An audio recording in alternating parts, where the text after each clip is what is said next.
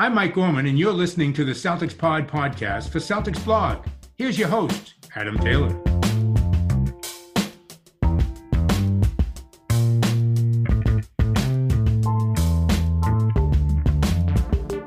Good morning, Celtics fans. Welcome back to the Celtics Pod podcast. As usual, I'm your host, Adam Taylor. Will and Greg are both holding it down out in Boston at the moment. Um, they're dealing with some, I don't know what they're dealing with. They're just out in Boston. So I've been joined by Mr. Rich Jensen. He's a writer at Celtics blog, former writer over at redsarmy.com. Been very gracious to give me some of his time today so we can talk basketball for everybody listening. Rich, man, thank you for joining me. Hey, happy to be here. Um, so you've come, you've like joined Celtics blog after Reds Army shut down, right? So how's that tra- how are you finding that transition is it is it much different to what you were used to or is it pretty much the same thing just different brand um there's like when i was at red's army um my primary responsibility was i did uh two um weekly um news recaps um every morning um had to grab two or three articles um, summarize them, come up with some thoughts about them.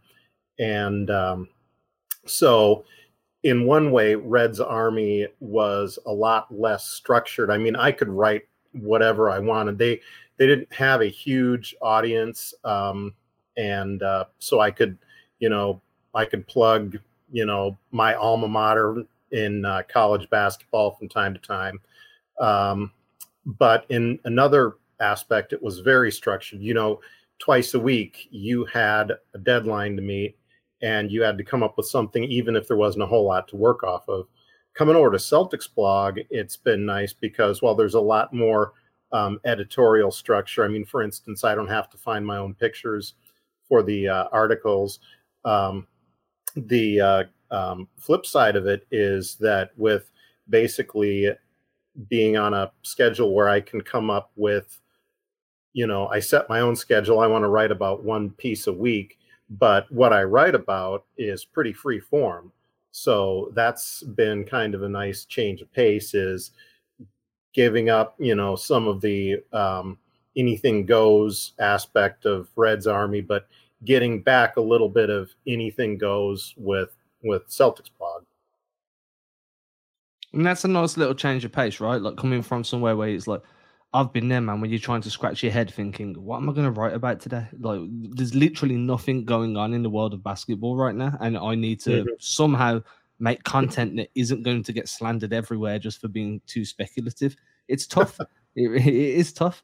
Um, no, I'm super, like, uh, I've read some of your stuff. I love the uh, piece you did about growing up and becoming a Celtics fan and how that's impacted you. I thought that if anyone listening or watching this on YouTube hasn't actually read that, then um, what I'm going to do is I'm going to hyperlink it in the description, both in the podcast and on YouTube, so you can go back and read that. I thought that was a great piece. So that yeah, leads that... me on to, sorry, carry on.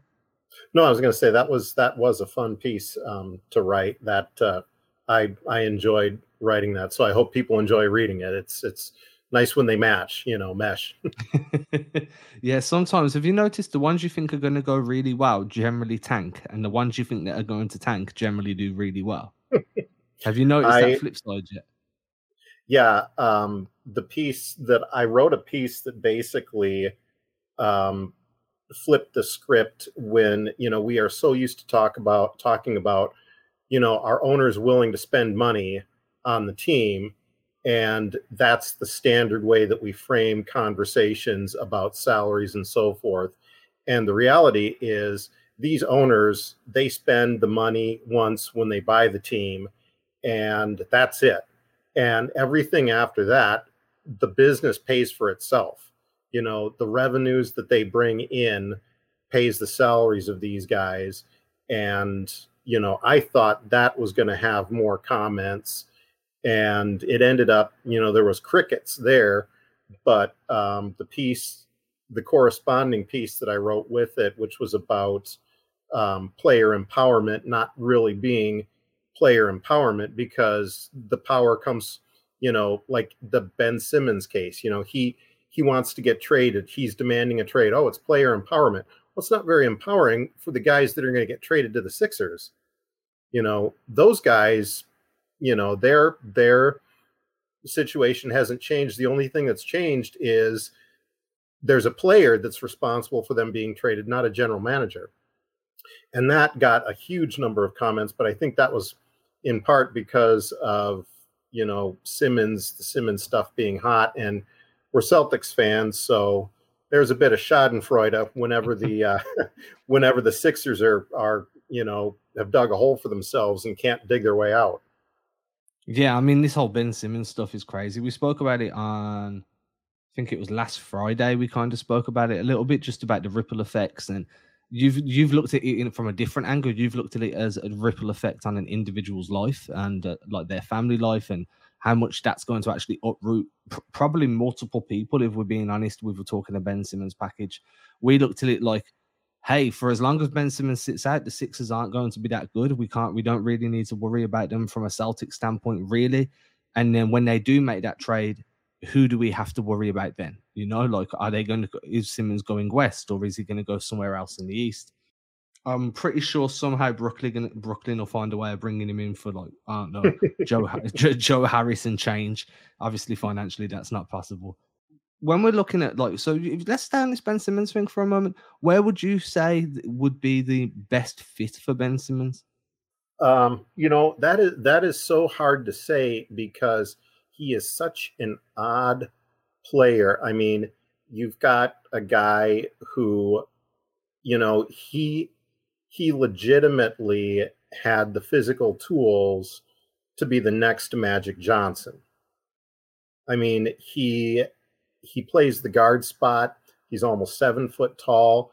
It's it is so rare to have a a guard that has, frankly, the height to see what's going on across the court, and he's done nothing with it. So it's very hard to say that you know trading him, you know, straight up for um, Lillard is going to improve situation the situation for the Blazers, or you know, if he goes to the Wolves, are the Wolves going to be able to get more out of him than the Sixers could? Because his his rookie year stats and his stats from the past year are they're not there is some improvement, but there's not the kind of improvement that you would expect to see out of a guy that's in. Um, is this his fourth? Did he just finish his fourth year as a um, as a pro? Because he was he was out the uh, he was out his rookie year. So yeah, I mean it's I, I still class it as the five just because you your mm-hmm. contract's mm-hmm. been ticking down. But yeah, this yep. was his fourth year on the floor. Uh, for me, it's like you make a really good point. He came into the league very Magic Johnson esque. Um, you know, LeBron James was kind of basically pandering to him, calling him the next king. And now we're at a point where we're like, hey, he's just a poor man's Draymond Green. So the, the fall from grace has been quite quite shocking. Obviously, for the Celtics fans, that's good. For like from Boston's standpoint, yeah. the the the less we see of Ben Simmons and Joel Embiid together at the same time, the easier it looks to be able to roll over the Sixers. I, am concerned that he's going to go somewhere else east. But I just uh, looking around, I'm like, right. So Chicago have made their moves. They don't really have much left in the war chest. They they they've just brought in Lonzo. They're good. Brooklyn aren't going to make any moves there. Really, Washington might try and kick the tires there a little bit just to try and pair him with Beal, but I just don't see mm-hmm. what they'd be willing to give up and what they'd have to give up to make that work there. So there's a few teams around the East that make sense to get Simmons, but don't really have the the assets, which means he's going out west at that point. At which point yep. we don't need to worry. Yep. Yeah, it's it's hard to imagine him going to a team out west that is going to be a legit finals contender. So yeah, he he goes out west. He basically disappears out of the lives of of Boston fans. Um, I don't you you know you're right. There's there's not a lot of teams in the East um, that have a need for him that can put together a package that would be attractive to Philly. But the other side of it is, you know, with Rivers, like Rivers said what he said, Embiid said what he said, and that was like heat of the moment stuff. And you can't get, you know, I'm I'm hesitant to come down too hard on those guys for what they said um, after the Sixers lost to the Bucks um, because that's heat of the moment stuff. but the front office never made them walk that back, and nobody in the front office countered that for months. And so what that what that basically did is it set up, you know, a situation where the you know Rivers and Embiid basically said, you know, we don't want Simmons. You know, he's he's not, you know, an asset. He's not he doesn't add value to the team. And now Simmons is basically saying, okay, this is what you want. This is what you have. There's no, you know, there's no, I'm not, I'm not going to play for your team. I'm done playing for the Sixers. So you don't want me? I'm gone. And they're not going to be a better team um, without him. I mean, they were kind of in a situation with Simmons where um, they they didn't have an easy way out with him. They they you know his value, even if Embiid and Rivers hadn't said anything, his value tanked during that series. So you know they didn't have a good way out. They have to trade him. Um, they're not going because they do. They're not going to get what they want to get. So you know I'm I'm curious just to see how it plays out the one thing I'm enjoying about this whole thing, and this is going to be a good segue for us, is we, you've mentioned a few times Embiid and Simmons, Embiid and Simmons. It's very much a duo. The league went through a very small phase where it was a duos league before Brooklyn decided yeah. to just put Waylay to that and say, no, we're going all super team. And then the Lakers said, fine, you do that. We're going to go into the Golden Girls and we're going to bring back everybody that's nearly on crutches.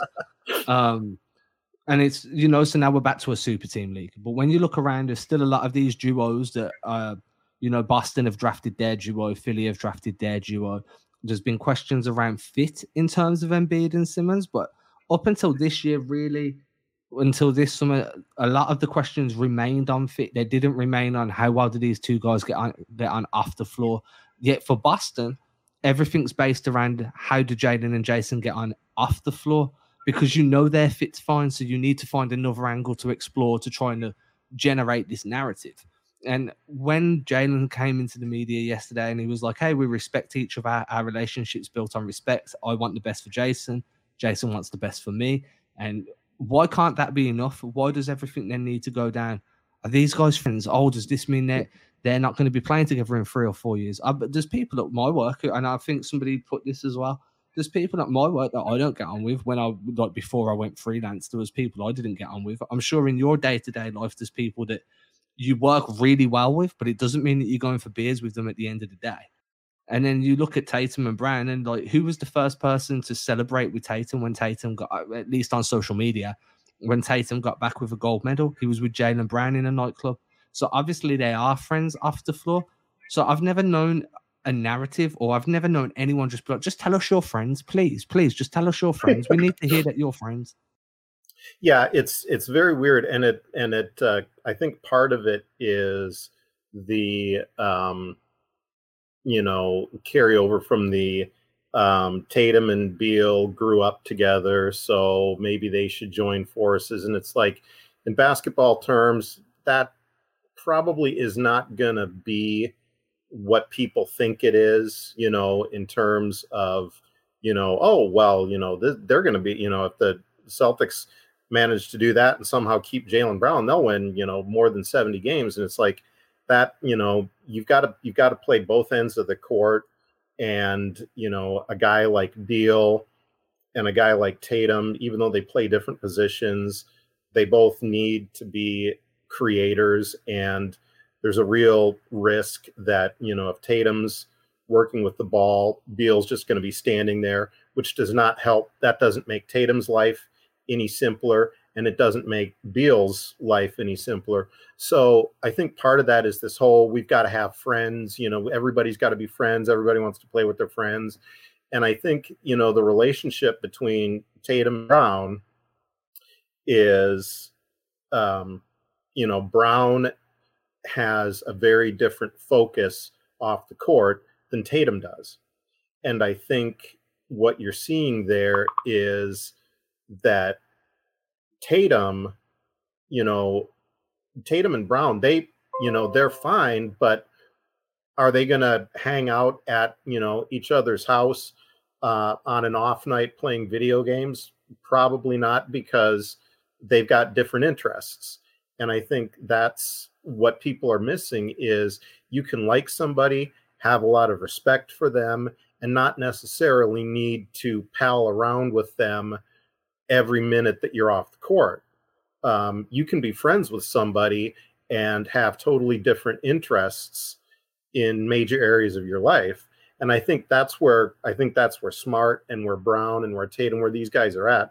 I mean, I liked what Smart said um, during the media days, where he said that everybody on the team loved everybody else. I mean, there weren't the the interpersonal frictions that you saw in 2018 2019 um, so i think they they like each other but they don't you know they don't have the same hobbies and and side pursuits. And so they're not going to be crashing each other's you know instagram posts or whatever all the time. And i think and i think that's fine. I mean i think that's healthy. You say healthy and um that's kind of the word that i'd look for because when you look at it from the fact of you're with these guys 24 7 when you're on when you're on um an away when you're going away you're playing what on the road. There we go. I lost my wording. You're on the plane together. You're at the hotel together. You're practicing together. And then you win the games together. And then you come back to Boston and you go away and you're back with your families and stuff. There is such thing as just too much of somebody. So mm. everyone's mm. like, hey, Jaylen and jayson aren't friends or they, they're not hanging out together. Like, these guys probably see each other more than they see their own family or their own friends that they grew up with. How much more do you want them to just move in together? Do they need an apartment? Is, is this where we're at? And that's kind of the mentality that I've been approaching this whole like it reared its head again this year. It was here. It, the same questions were there last year. Uh, it's just it becomes frustrating because you're like, hey, you you really want like the whole narrative is based around we want Jayson and Jaylen in Boston long term. We want them to sign to play out this contract extension and then sign a new one, and we want them for their best years. But at the same time, building these narratives, pushing this agenda is exactly what drives players away from a franchise because of that that external factors that we could call it, whether it be the media, whether it be the fans on social media, whether it's a blend of the both. And, and, I'm just like, there's not much more they can say other than just being like, hey, yeah, we're moving in together and we're gonna like, you know, this is how we're gonna live because it's how everybody's asking us to. I just don't mm-hmm. know how much, what much, what else people want them to say.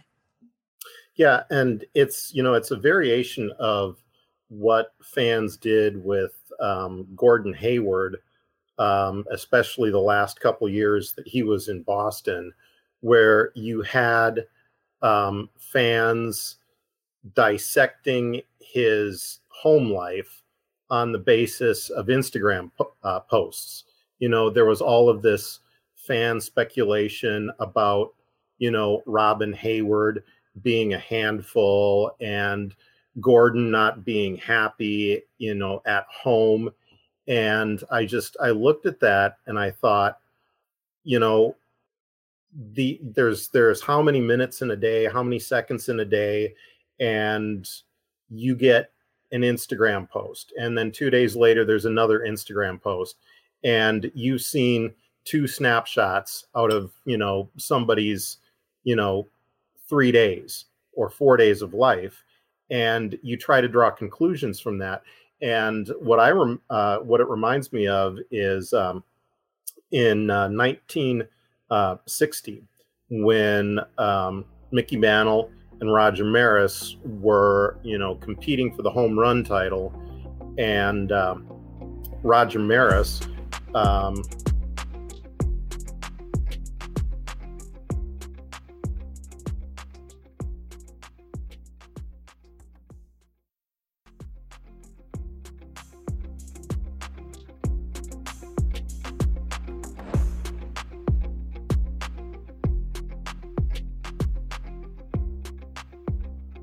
you know there was a lot of stories in the New York media and in the newspapers that they didn't get along and that they were feuding. And they built this up off of anonymous sources and stuff that they heard secondhand and stuff that they read into that they saw go on on the field. And they were roommates. They you know they lived both of them had home had homes away from New York. So when they were playing during the baseball season they lived in hotels and they lived in the they lived in the same hotel on at in New York and on the road, and they got along fine. And there was nothing that they could do to stop that because once that story gets going, then you can't put it out because anything that you say, the people that believe it just say, "Oh, well, they're just lying." You know, they're just lying because they don't want you know the the, the truth to be known. So it's kind of you know that's kind of what I see going on with Jaylen and Jayson is that you know obsessive fans need something to obsess over, and this is what they've chosen for this season. I mean, first of all, shout out Robyn Hayward because um she's the one that hooked me up with that Gordon Hayward interview to uh just before the beginning of last season. So big shout out to Robyn. Anybody that didn't catch that, it's in the archives. Make sure to go check that out. Before we like, so you've just mentioned okay, so you've kind of took my brain. I want what we were going to talk about. What my plan was to talk about was your big picture, uh, your overview of the off season. But you mentioned New York, and it's uh, I had a bit of a Twitter discussion with somebody from New York, um, from Knicks Twitter yesterday. Very friendly, nothing untoward at all. But his premise was like, "Hey, Kemba Walker at nine million a year, it, and with the same say Kemba Walker still has any issues and he misses some back to backs and he's going to sit some games out. But Kemba Walker at nine million a year for New York in a position of need where they've struggled for years is much better than Kemba Walker as he was for Boston last year. And the narrative in my mind, I'm like, hey, yeah, that's fine. Like you're looking at it financially, and you're saying, hey, we're getting a, the same Kemba that you were paying 30 plus million for for nine million. But do you think so? My, where I'm going with this is, do you think that Kemba Walker this year for New York is going to be able to um, give the same type of performances as what he gave for Boston last year? And then, do you think his knees are going to hold up under a Thibodeau system? Well, that's that's the thing is um, I don't think you know if if Thibodeau had only on rare occasions um, you know overworked his guys. You could say hey maybe he'll go easy on Kemba. But I think honestly, he's gonna he's gonna ride Kemba like a he's gonna drive him like a rented mule, and it's it's it's hard to see how it's gonna co- how it's gonna go well. Um, he's you know, I would I would like to see Kemba do well, even if it's for the Knicks, because um, you know the the the pattern with free agent signings in Boston seems to be year one, I can't believe we've got this guy. Year two, um, I think this guy's overpaid. And year three is get rid of him. And that's that's what happened with Kemba. Is it was like this is uh, this is great. He's a great guy. And by the end of this year, you know, people wanted him gone and and were you know downright hateful in what they were saying about this guy.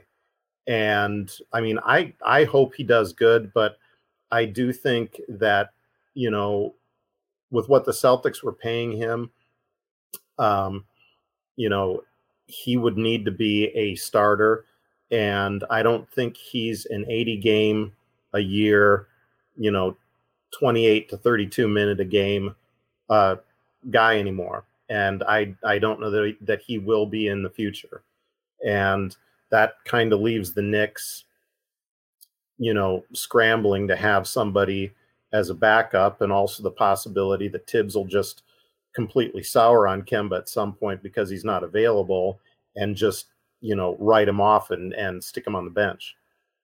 So here's my concern. You've pointed out you get those three years, you get the one good year where everyone's absolutely ecstatic to have you. Then it's overpaid. Then it's getting out of here. And when Kemba first came to Boston, one of the biggest talking points was Kemba's going to need to play off ball more, both to accentuate the Jays, allow them to get their shots up, and to kind of take some of that pressure off of his legs because of the miles he'd already put on them while he was in Charlotte, right? And now we're looking at Dennis Schroeder and we're saying, oh, I can't believe we've got Dennis Schroeder. Granted, it's a one year deal, so you don't have to worry about the overpay or wanting him out. If you want to get rid of him, he goes at the end of the year. But you look at like, well, Schroeder, you need Schroeder off ball, but a bit. Schroeder's got some miles on his legs if Schroeder's going to be effective, assuming he gets minutes with Jaylen and Jayson, then there's going to have to be times where he plays without the ball in his hands. And do you so do you think that A, Schroeder is capable of playing off ball? And B, do you think by the end of this year everyone's going to be like, oh, I can't wait for Schroeder to be out the door? I think um, what's going to be interesting about Schroeder is um, how uh, how his attitude plays with with Boston fans because um, he, I mean, he was a he was a he was a stinker uh, that series with um, with Atlanta in uh, 2016, I think it was. Um, he um, he enjoys being a pest, um, and what I'm going to be curious about is to see how Udoka runs his rotations because I know he came out. Um, it was either yesterday or Tuesday, and said that he was thinking that um, he always wanted to have either Jaylen or Jayson on the court, which means a lot of you know one of the two of them getting a lot of you know time with the second unit, which would be with Schroeder as as the uh, point guard. Um, and I'm just wondering, you know, first of all, my thought was that one of the reasons why you bolstered the bench the way that you did with, you know, bringing in Josh Richardson and uh, Schroeder is so that you didn't have to run, so you could platoon your starters and you could play them as a unit or more of them as a unit than than you have in the past couple years. But um, I think that is a good question because the Celtics have had a huge problem creating offense from their bench um, for the past two years. And if Schroeder needs to have the ball in his hands, then you're kind of, you know, creating a situation where he might end up being like Marcus Smart off the bench, where Marcus Smart off the bench took way too many shots, but it was because he was around a bunch of guys that couldn't shoot. And in Schroeder's case, you know, he may be taking shots because he would rather keep the ball and and make a play himself than give up the ball to somebody else and basically end up you know, out of the play because he doesn't know how to move off the ball. Like, you know, um, one of the things that, you know, an under, underrated aspect of Ray Allen's game um, was, and it's one of the reasons why he hit as many three point shots as he did, um, is because he was as good as anybody at doing baseline cuts. He was he was exceptionally good at moving without the ball. He would he would dodge his man on you know the right side of the baseline, and then the next thing you know, he'd be in the left corner um, catching a pass for a three. And you know, with Schroeder's height, he's not going to be playing the baseline, but he has to be willing to move after he passes the ball. Because you know otherwise if you if you don't move, if you take yourself out of the play, then the defense can basically ignore you, and that gives the defense somebody free to focus on the ball handler or to you know a more promising target for the ball handler, and you know defense you know the more you have to make the defense think the better your offense is going to be so yeah i I just like you said, he he seems to need the ball, and I'm hoping that he can, you know, adjust that um, playing with the second unit. So I've said this on this podcast before, but um, I went back and watched every possession that Schroeder had last year, um, from both offensively and defensively. And one of the biggest questions I had was, are his assist numbers for real? Because the assists come in all shape and sizes, right? Like it's the, not every assist is creation and you know it could be a bailout pass that somebody ended up finishing the opportunity on, and then you get the credit for that pass. And when I looked at what Schroeder does, a lot of Schroeder's assists come off of bailout passes or when the defense has shut down his primary option. So say he comes off a screen and drives right. If the defense cut off that right drive, right hand side drive, instead he'll instead of resetting the offense, he'll give the pass, which is the right decision but you've probably wasted 15 seconds of the clock.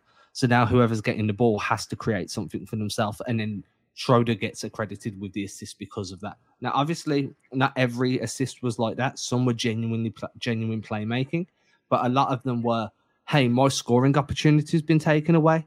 Here you go. It's your opportunity to score now, and I'll still look good because I get the assist." so moving off ball to me is very important. Um, I said this on the last um, on Wednesday's episode.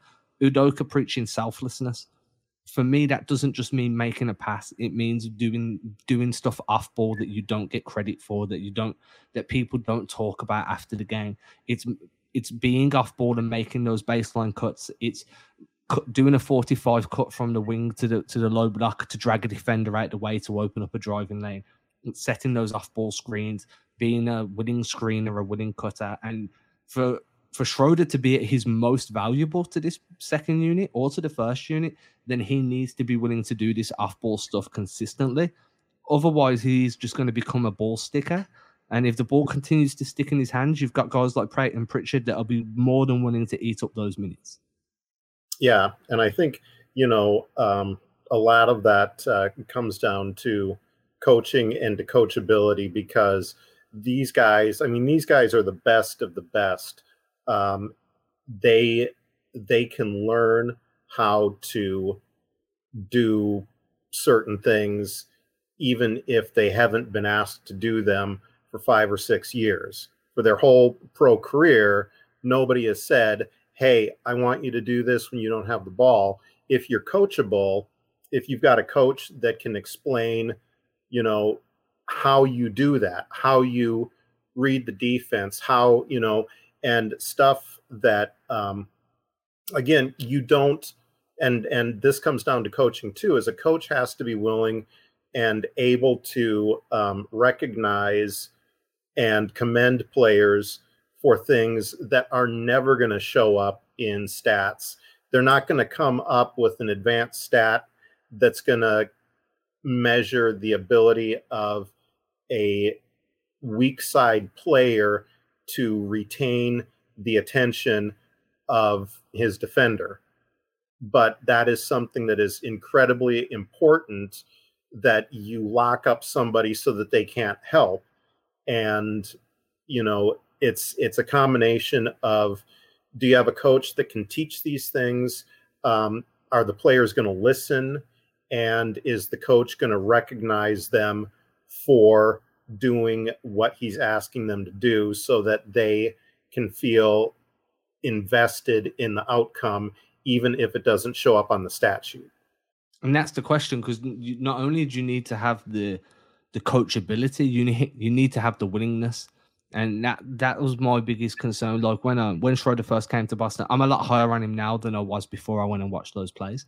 Uh, but when he first came, I was very much like, I don't know how I feel about this. I feel like this could just be dropping a live grenade into a very harmonious locker room. Um, I still kind of feel that way a little bit. I feel like, you know, if there's going to be any rumblings of discontent in that locker room, I've got a feeling that um, Dennis Schroder's going to be right in the middle of it and he's going to be the gravitational pull towards that discontent. I also think that he also holds a lot of the keys in terms of the ceiling for this team, just because if you have somebody like Schroder that is capable that we've seen capable of being a potential six man of the year that could become one of the best um, point guards off the bench in the league then you also that mean that elevates everything around him on that second unit and you can now start to feel really good about your chances when you go deep into the playoffs and you need fresh legs so i think that he's going to be a very big swing factor this year but it's that willingness for me like i feel like the coaching staff that they've brought in are going to be very capable of coaching these new methods, but it's whether or not players are willing to um, to actually listen and apply those new methods once game times come and you start reverting back to what feels comfortable, where the muscle memory is looking for your mm-hmm. own spots. And I think that's the difference between coachability and willingness to implement what you've been coached on because it's so much easier to just revert back to where you're comfortable. And that's kind of going to be the teething issues for the first few months, in my opinion, for all players, not just Schroder. Yep, yeah, and I think you know that's that's going to be um, the case with Jaylen and Jayson as well. Um, on you know on Schroder, he he says that you know what he wants to do more than anything else is he wants to win, and that's why he came to Boston um, was because you know money wise it wasn't as much of a deal as it was hey of the teams that are interested this these this team has the best chance to win. And if that's the case and if he sees the connection between adapting his game and winning i think he'll buy into it if if he's being honest about winning being that important to him. But i mean you hit on a thing with Jayson and jaylen that i think is so important um, John Karalis did an article about uh, Giannis um, passing the ball during the Eastern Conference Finals to guys who were missing their shots. And what he said was that it was the right basketball move, and Giannis knew that it was the right move to make, even though these guys were missing the shots. And that's something, that's a level of awareness that I want to see Jaylen and Jayson get to because what's comfortable for that for them is to try to make the shot themselves if they come down and things don't shake out quite how they want it to look. Um, you know tatum especially has a habit of signaling that he's going to keep the ball so clearly that you can see it from you know the couch at home and if that's the case, the defender knows it as well. And these guys need to get out of the habit of falling back on that. And they need to say, look, I'm going to pass it. I'm going to pass it to this guy. He might not make the shot. But what I'm doing is I am teaching the defense that if I've got the ball, I am not going to keep the ball. And that is going to make it easier for me when I do want to keep the ball because they won't know that that's what I'm intending to do. And that's that's where he needs to, you know, Tatum especially needs to grow as a player is to stop relying on that, you know, that old those old habits, those ingrained habits from the past couple years. Yeah, it's all about having that passing gravity. We hear people talk about scoring gravity all the time, but when when def well, sorry when defenses have to account for passing lanes as well, so now they can't push upon you too close because yep. now they're giving up the clean passing lane. It's that it's that complete package. It's the passing gravity and the scoring gravity. And you saw Tatum kind of lean into that uh, for very small um, spurts last season. There were times where he was utilizing, you know, he'd run a pick and roll and get a nice pocket pass off, or he'd hit a swing pass off a dribble drive penetration. And then on the next play, he'd go for the same thing, but defenses were worried about the pass, and then he'd take you to the hoop and he was leaning on that. But it is again, as you say, it's it's very easy to revert back to where you feel comfortable. For all of us, if somebody told me to drive at ten and two, I've been driving for a while. I, mm-hmm. Am as soon as three, two three minutes, I'm back to one hand and one, I'm, I drive stick because I'm in the UK. Everyone drives stick, but I'm back to one hand on the wheel, one hand on to, on the uh, on the gear stick because that's what's the old habit. You always go back to where the comfortability factor is. Now, the last thing I want to hit on with you before I let you get out of here is basically just with the cat. Your, the cat can join in, man. Um, is basically what's your overview of the off season? How do you feel about the moves Brad Stevens made as his first um, off season as president of basketball operations? Um, I I think he did really well. I mean, the you know, in a situation where you lose Kemba Walker and you lose um, Evan Fournier, and um, you know, you look at Kemba Walker and say Kemba Walker out the door, Al Horford in. That that's not much of a loss. Um, Evan Fournier out. That's not that bad of a deal, given that he only played 16 games for the Celtics.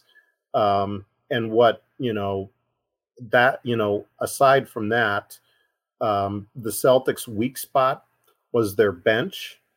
Um, I think the you know concerns about the starting five are overblown given how everybody was sick or injured last season and the the the Celtics probable starting five this year um, you know had almost no time on the court together um, so I think the starting five the starting rotation um, and the sixth man spot um, you know, are good.